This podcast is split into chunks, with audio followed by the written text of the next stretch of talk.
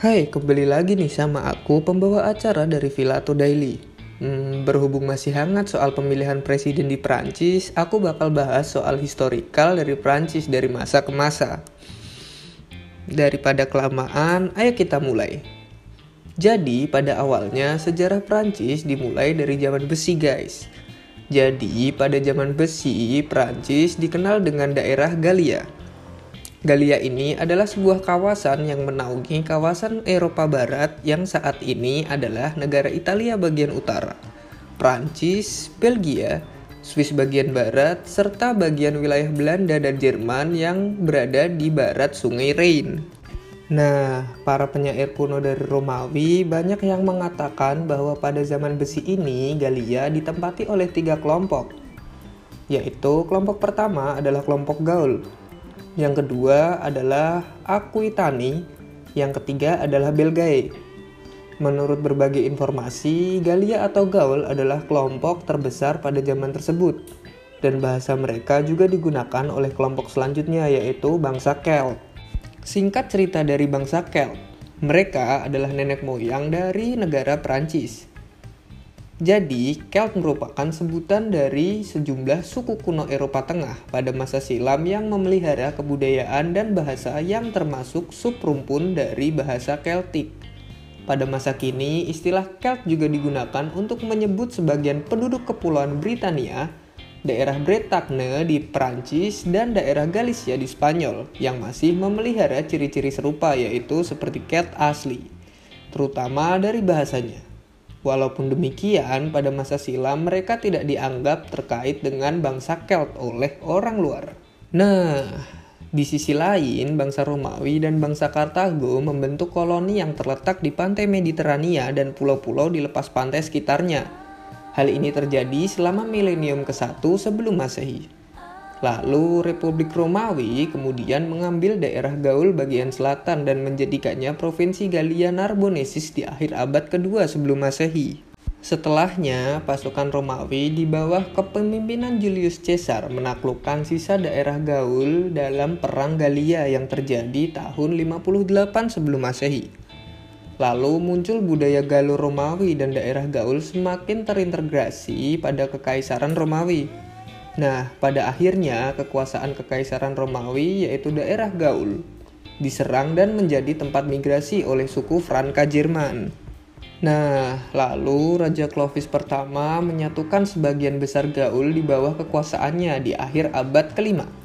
Hal ini menyebabkan berakhirnya dominasi dari kaum Franka di wilayah ini selama ratusan tahun. Kekuasaan kaum Franka mencapai puncaknya di bawah kepemimpinan Karl Magne Kemudian pada abad pertengahan muncul kekaisaran Karolingian Karl Magne di bagian barat dan mencapai puncak kejayaannya di bawah peraturan yang dibuat oleh Hugh Capet pada tahun 987. Lalu, setelah kematian Raja Daerah Kapetian pada tahun 1328, terjadi krisis yang menyebabkan serangkaian pertempuran antara Wangsa Valois dan Wangsa Plantagenet Pertempuran antara dua wangsa ini disebut pula dengan Perang 100 Tahun yang dimulai pada tahun 1337 setelah Philip VI berusaha untuk menghilangkan Kadipaten Aquitania dari pemegang warisannya yaitu Edward III dari Inggris. Nah, setelah berbagai hal dilakukan oleh wangsa Plantagenet, akhirnya mereka melakukan tuntutan tahta terhadap kekuasaan Prancis. Meski kemudian wangsa Plantagenet meraih kemenangan di awal termasuk saat berhasil menangkap John II dari Prancis. Lalu keberuntungan berbalik pada Wangsa Valois di akhir pertempuran. Salah satu sosok yang terkenal pada pertempuran ini adalah Jeanne d'Arc, seorang gadis petani yang berani memimpin pasukan Prancis melawan Inggris yang kemudian menjadi tokoh pahlawan nasional Prancis. Pertempuran antara Valois dan Plantagenet berakhir dengan kemenangan di tangan Valois pada tahun 1453. Nah, kemenangan Prancis pada Perang 100 tahun ini berdampak pada penguatan sentimen nasionalisme Prancis yang meningkatkan kekuatan kerajaan Prancis. Selama periode yang disebut sebagai rezim ancient, Prancis bertransformasi menjadi kerajaan absolut dengan sistem pemerintahan sentralisasi. Pada abad berikutnya, Prancis mengalami zaman Renaissance dan reformasi Protestan Lalu, pada puncak perang agama Prancis, Prancis dihadapkan dengan krisis lainnya saat raja terakhir Valois Henry III bertempur melawan faksi Wangsa Bourbon dan Wangsa Guise. Nah, Henry IV dari Prancis, keturunan dari keluarga Bourbon, menang dalam pertempuran tersebut dan kemudian mendirikan dinasti Prancis Bourbon. Kerajaan Prancis kolonial yang berkembang mendunia kemudian terbentuk pada abad ke-16 kekuatan politik Prancis mencapai puncaknya di bawah pemerintahan Louis XIV dari Prancis yang membangun istana Versailles. Nah, di akhir abad ke-18, kerajaan dan institusi terkait yang berkuasa digulingkan oleh revolusi Prancis. Negara Prancis selama satu periode diperintah dalam bentuk republik.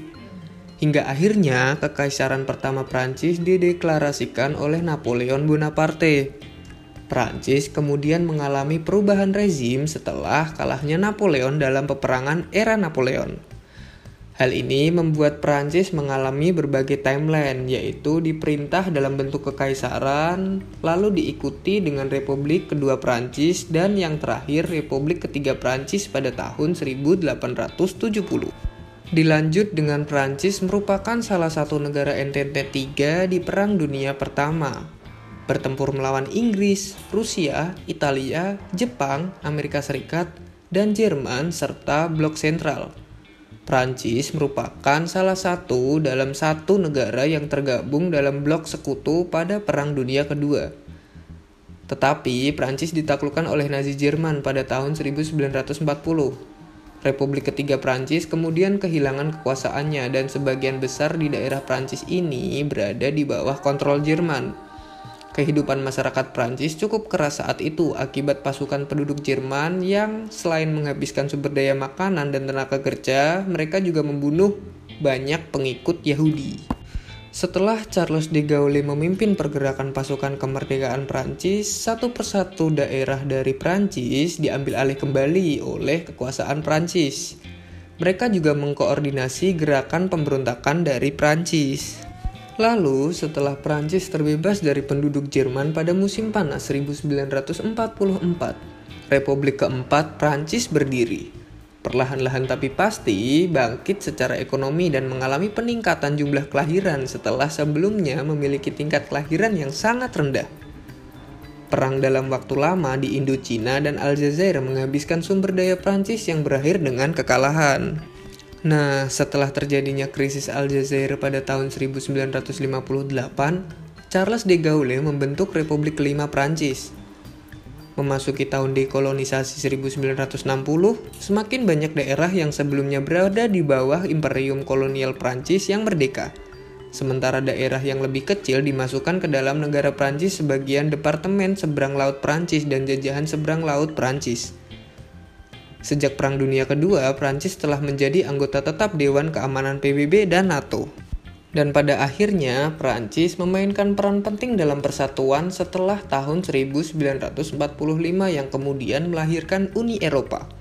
Walau pertumbuhan ekonomi Prancis beberapa tahun terakhir cukup lambat dan terdapat isu mengenai posisi minoritas muslim dalam masyarakat Prancis, Prancis merupakan negara dengan faktor ekonomi, budaya, militer, dan politik yang kuat pada abad ke-21. Nah, itu adalah historical dari Prancis. Mungkin segini dulu dari aku, selaku pembawa acara dari Filato Daily.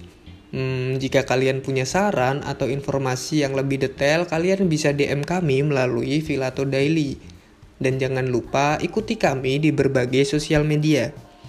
Sampai jumpa di episode selanjutnya. Filato Daily is done here.